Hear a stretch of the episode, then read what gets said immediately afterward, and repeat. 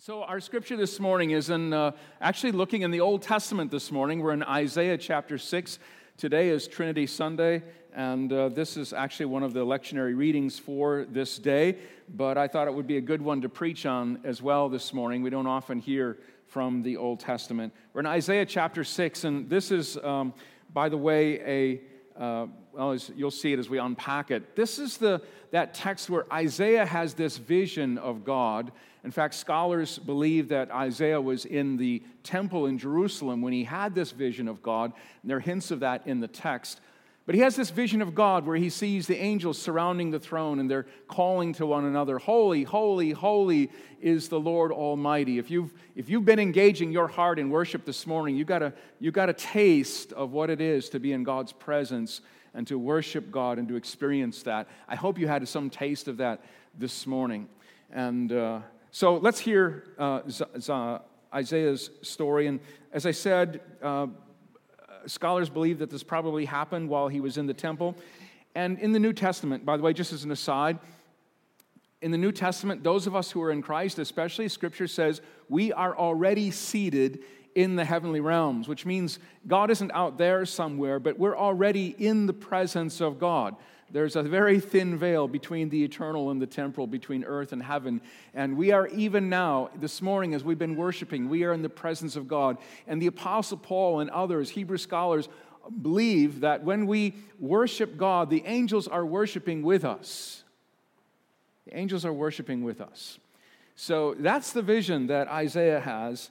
And uh, let's hear, let's hear his, his experience. I'm reading from chapter 6, verses 1 through 8. In the year that King Uzziah died, I saw the Lord seated on a throne, high and exalted, and the train of his robe filled the temple. Above him were seraphs, each with six wings. With two wings they covered their faces, with two they covered their feet, and with two they were flying. And they were calling to one another, Holy, holy, holy is the Lord Almighty. The whole earth is full of his glory. At the sound of their voices, the doorposts and thresholds shook, and the temple was filled with smoke. Woe to me, I cried. I am ruined, for I am a man of unclean lips, and I live among a people of unclean lips, and my eyes have seen the Lord, the King, the Lord Almighty. And then one of the seraphs flew to me with a live coal in his hand, which he had taken from the tongs, taken with tongs from the altar. With it he touched my mouth and said, See, this has touched your lips. Your guilt is taken away, and your sin atoned for. Then I heard the voice of the Lord saying, Whom shall I send? And who will go for us? And I said, Here am I. Send me. This is God's word. Would you like to see God? Be careful before you answer that. If you were here last Sunday and heard Pastor Amy's uh, message, you'll know that sometimes seeing God or experiencing God will be a dislocating experience. If I told you that I see God or that I have seen God, you may question my sanity or my sense of reality. Or you might say, as Scripture says, Come on, Pastor ASAP. No one can see God and live. Moses, for example, asked God to reveal himself to him. Moses wanted to see God, and God said, You can't handle me, Moses. God says, But tell you what, I'll hide you in the cleft of a rock with my hand, and after I pass by, you can see my backside. All of this is very interesting if you think about it. God is spirit. He is invisible, so what is there to see? But if we could see, what would we see? An old man with a long white beard? A burning hot white light? Something that is too glorious or too terrifying for words? Protestants, evangelicals in particular, often read the Bible literally, but that's not always the best way to read it. Spiritual realities are often communicated and maybe best communicated in earthly images, icons, and metaphors that aren't meant to be taken literally, but communicate as best as we're able to grasp, if that makes sense.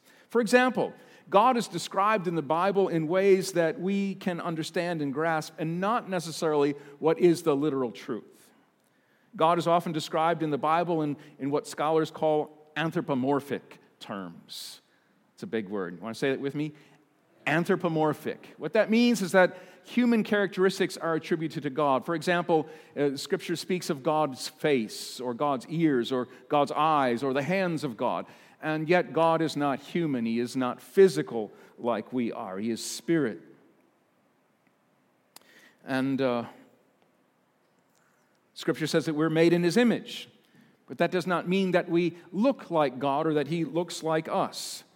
On the cover of the bulletin this morning is an icon, an image from the Russian Orthodox Church. It's a, it's a fairly well known um, icon. It's an artist's depiction of the Trinity. Today's Trinity Sunday. It depicts the Father, the Son, and the Holy Spirit. In fact, if I was to, we could probably even unpack that image, but I won't take much time to do that. The figure, the, the image of the figure on the left is God the Father. He's dressed in gold. Uh, the figure in the middle is Christ. Uh, the blue indicating coming from heaven, the red robe that he's wearing, indi- indicative of the blood that he shed for us. If you notice the two fingers he's holding, reminds us of the, huma- the two natures of Christ, his humanity and his divinity. And then the figure on the right is the Holy Spirit. Uh, dressed in the colors of the earth, green and red, the song we just sung, uh, the Holy Spirit who, who gives life, who is life giving. So that's an image, a depiction of, of and, and they're seated at a table, which represents, symbolizes fellowship. They're gathered around one table, the three, the Father, the Son, and the Holy Spirit. They're at table together, a symbol of fellowship, and they're in communion. And the word communion means to be one with. So here it is an artist depiction of the one God who is made up of three persons. I found it uh, not surprising, but a little disappointing.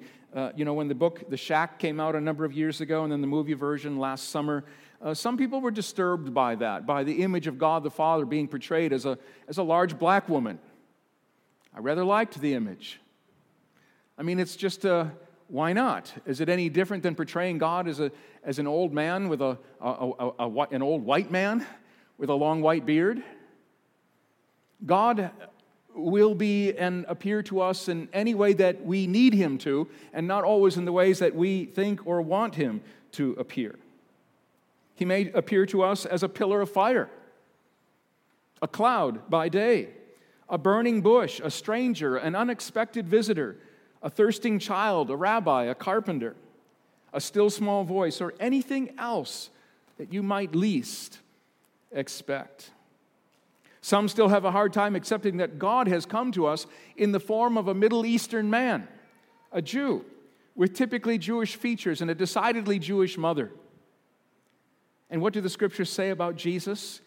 That he is the exact representation of the invisible God. I mean, if you want God with skin on, it's Jesus.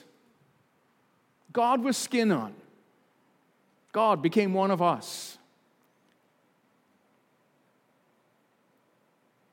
He's the exact representation of the invisible God. Jesus said to his disciples, If you've seen me, you have seen the Father. Jesus, the Messiah, is the second person of the Godhead, the Son of God, eternal with the Father. He and the Father are one, but not the same. The same is true of the Holy Spirit.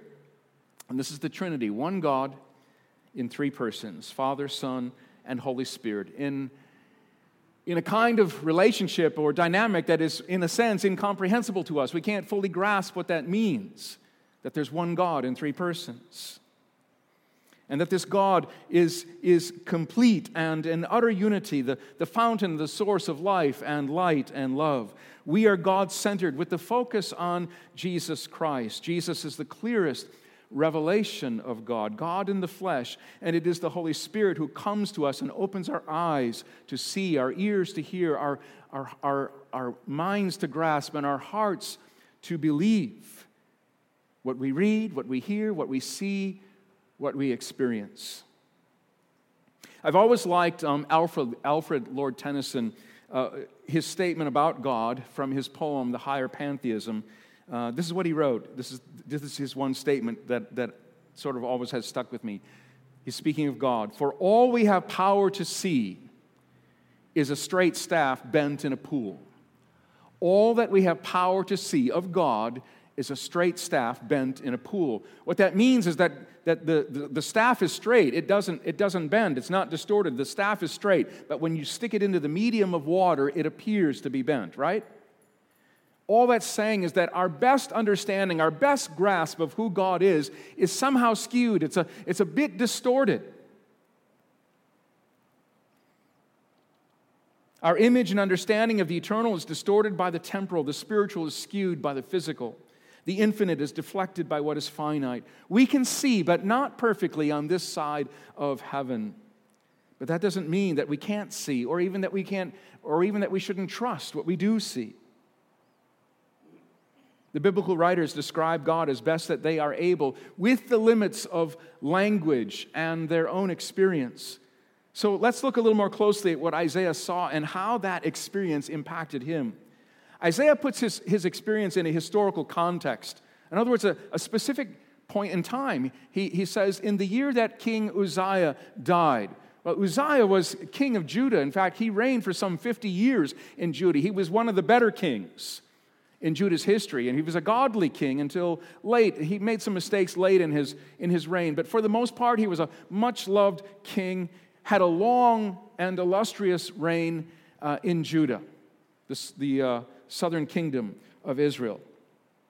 And this was the year that he died. And uh, it reminds me a bit when you think about a, a, um, a long and illustrious reign, not unlike Queen Elizabeth, the longest reigning monarch in the UK, 66 years. But how does a long reigning monarch who is much loved and highly regarded in all their regal or royal position compare to the King of Kings and the Lord of Lords? Isaiah's vision of, of the eternal ruler of heaven and earth is placed in the context and the conclusion of an earthly ruler's reign. This was a time of change, a time of transition for Isaiah, for Judah, for Israel. And times of change and transitions when a long and much loved and a good ruler has passed. What's next? What's next? Leaves us wondering and sometimes fearful of the future. Kings and princes, prime ministers and presidents come and go, but there is one who sits on the throne who is eternal. It is a reminder. The fact that, that, that uh, uh, Isaiah experiences this vision of God in the year that Uzziah passed was, was a reassurance to him that God is indeed on the throne. I got this. I got this, Isaiah. Heaven and earth are in good hands. First, Isaiah says, I saw the Lord. That alone should give us pause and make our, our, ears pick up. Really? Really, Isaiah? Who has seen God? You saw him? What was that like? What did you see? What did you hear? What did you feel? How did that impact you? How did that change you, Isaiah? How are you different as a result of seeing the Lord? He answers all of these questions.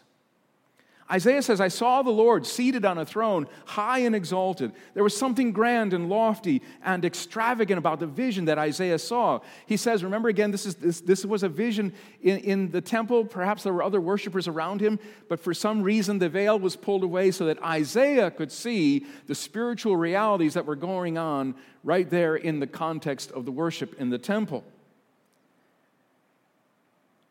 He, he sees this extravagant view of, of the Lord seated on the throne. He says, The train of his robe filled the temple. That's interesting. God's wearing a robe. What did you expect him to be wearing? And there's a train on his robe, a really massive one. It fills the temple. Isaiah is describing what you might see of a king or a regal figure, a reigning monarch, presumably far more grand than anything that people might have seen during King Uzziah's reign or any other earthly ruler. If you saw the wedding of Prince Harry and Meghan Markle last weekend, now the Duke and Duchess of Sussex, you maybe saw the train of her dress. You know, if you, if you watched any of it, there was much ado about her dress. And about the train of the dress in particular. It was, embro- it was uh, five meters long, 16 and a half feet. Took 500 hours to make. You're wondering why in the world would I care about this? Because the text talks about the train of the Lord's robe. There were 53 flowers embroidered on uh, Meghan's dress, on that, on that train, representing the 53 nations of the Commonwealth. As elegant as Meghan's dress and train was in its simplicity, it was minuscule and paltry compared to the train on the Lord's robe, which Isaiah says filled the temple. Meghan's train could fill my study here at the church. God's train filled the temple. Whether you were captivated by the pageantry of the royal wedding, or even if you scoffed at the pomp and circumstance, at the excess and expense of the British royal wedding, it pales in comparison.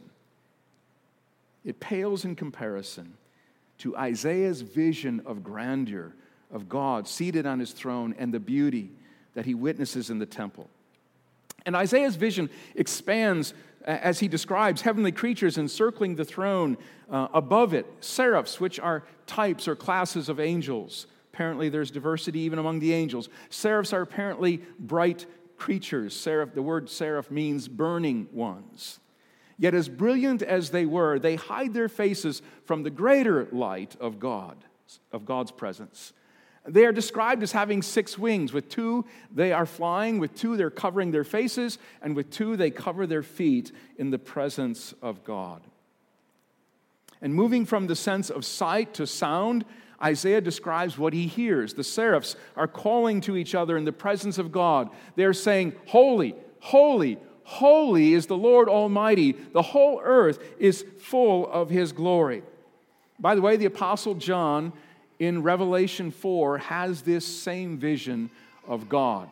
The four living creatures who encircle the throne, who are with the six wings, calling out to each other, Holy, holy, holy is the Lord Almighty. The whole earth is full of his glory. Many have taken this thrice holy proclamation found in Isaiah as, a, as an early nod to the Trinity, the threefold nature of God. I do believe that it is a reference to the plurality of God, which as Scripture progresses, becomes more, uh, is revealed more and more until the New Testament is fully revealed, at least fully as much as we're able to grasp it. But hints, at, uh, hints of it in the Old Testament. So uh, this, but it is more than that. It is also telling us something about the character of God. God is holy, supremely holy, thrice holy. Now, holy is not a household word, so it needs some unpacking. Holy speaks to something other, something that is transcendent. Holy implies something that is pure, that is perfect, that is complete, the absolute absence of evil. To that which is sacred or set apart. God is certainly all of these, but consider what Scripture also reveals about God that He is love. God is holy and God is love. And there's a, there's a logical connection between these two.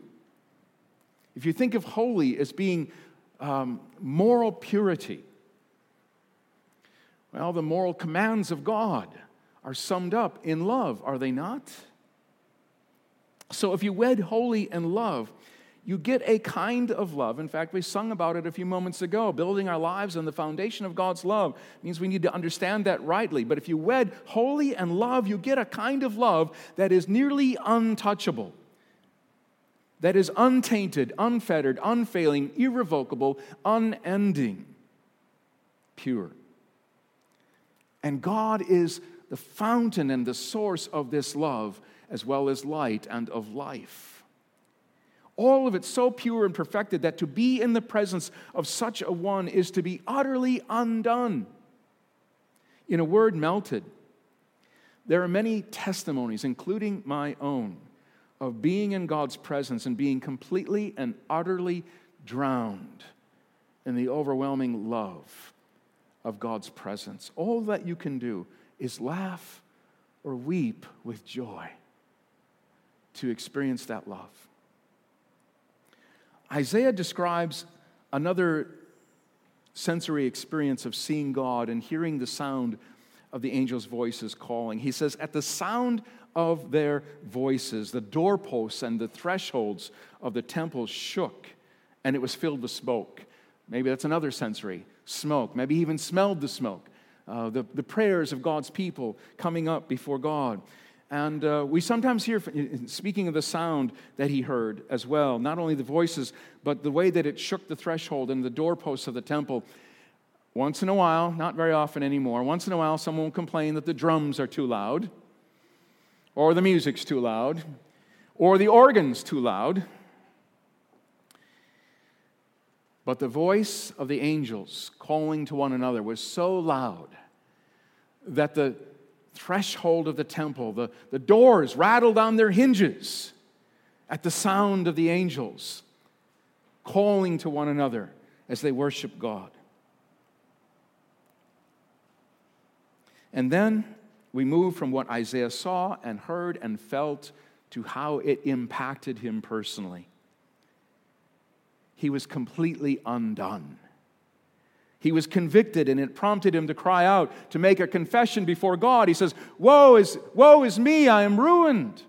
I'm a man of unclean lips, and I live among a people of unclean lips, and my eyes have seen the Lord Almighty, the King of heaven and earth. What a curious conviction that Isaiah experienced.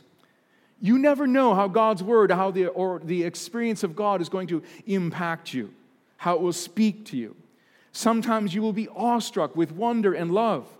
Other times, comforted and filled with hope. And still, other times, you will feel exposed, convicted, and vulnerable.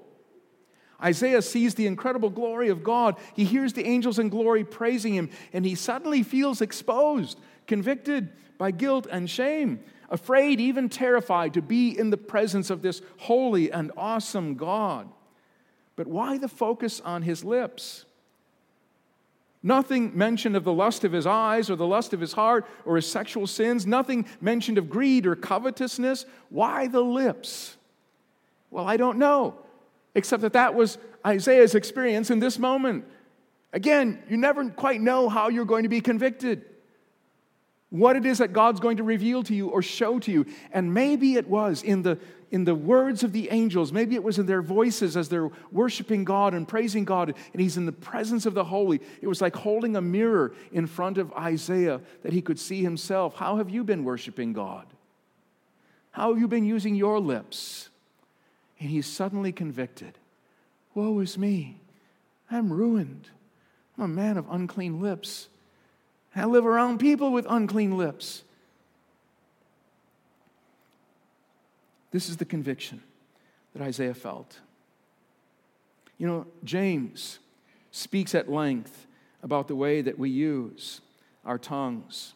He writes, With the tongue we praise our Lord and Father, and with it we curse men who have been made in God's likeness. Out of the same mouth come praise and cursing. And then James says, My brothers and sisters, this should not be. It is duplicitous, it is hypocritical, it is damning. Do you remember that Jesus in his Sermon on the Mount said that if anyone, if anyone even calls his brother a fool, he's in danger of the fire of hell? This is the conviction that Isaiah felt, and he wasn't alone. We praise God and with these same lips, we curse those made in God's image. Our words have power to bless or to curse. And Isaiah is acknowledging the ways that he, that we all are guilty of saying things that aren't loving or uplifting. And in our current culture, you don't have to search far or long to find examples of the ways that we speak in negative tones condemning, critiquing, criticizing. We critique people on the basis of their ethnicity, the language they speak, the choices they make, their social status, their sexual orientation, their religion or lack of, whether they, are, whether they voted for Trump or didn't vote for him. Just yesterday, I'm in line, a long line, waiting to buy mulch. Patiently waiting, trying to. And then the woman in front of me pulls out a checkbook. Who writes checks anymore? I had to bite my tongue. We come together in worship to praise God with our lips. And then with these same lips, we grumble and complain. We lie and slander and gossip and malign and curse those who are made in the image of God. Friends, if you could see God, if you could see God in your neighbor, you would not dare to curse, to bully, to belittle, to judge, to demean, or diminish anyone. Anyone? Yes, anyone.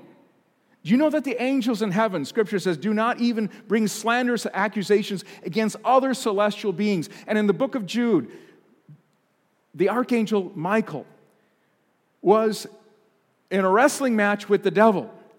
And the scripture says he did not even dare to bring an accusation of judgment against the devil. And here's the angels in heaven. They don't even say ac- accusing words or demeaning words about the fallen angels or even about the devil. And yet, we, who've been made in the image of God, use our lips to worship God at the same time to curse our fellow human beings who are made in the image of God. Woe is me!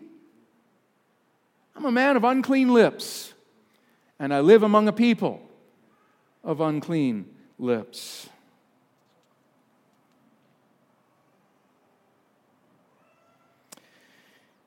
We get a glimpse of the holiness of God, the absolute pure and sacred way that God loves.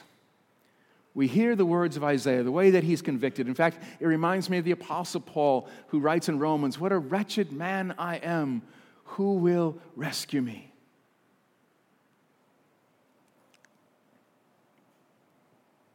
Isaiah is not cast out of God's presence, he is loved and cleansed. The seraphs, one of them, these burning ones, takes a hot coal from the altar and he touches Isaiah's lips with it, purging away what is unclean. He says, Your guilt is taken away, your sin is atoned for. Isaiah is given absolution. He is assured that he is forgiven, that he is cleansed. This is a holy and loving and merciful God whose desire is to forgive and cleanse, to restore and mend, to reconcile and to redeem. Holy, holy, holy is the Lord Almighty. The whole earth is full of his glory. Isaiah is not melted, he's molded. He's not ruined, he's restored. He's not trashed, he's transformed. And then comes the voice of God Whom shall I send? Who will go for us? Another hint of the plurality of God. Listen again. Whom shall I send? Who will go for us? Who will be God's witness to the world? Who will do God's work?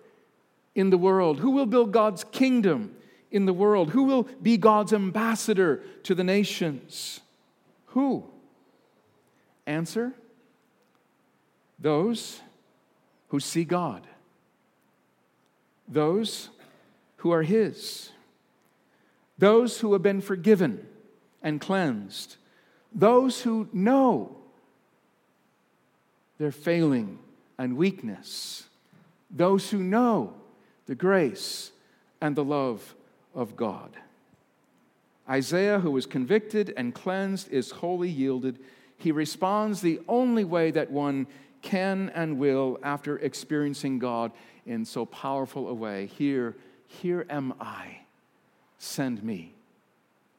Friends, may we have eyes to see.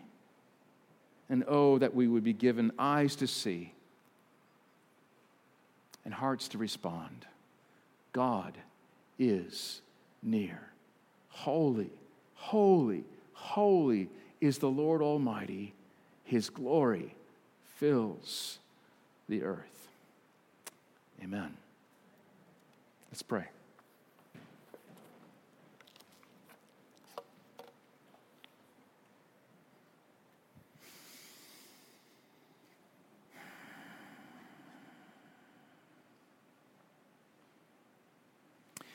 God, this morning, our prayer is that you would give us eyes to see you.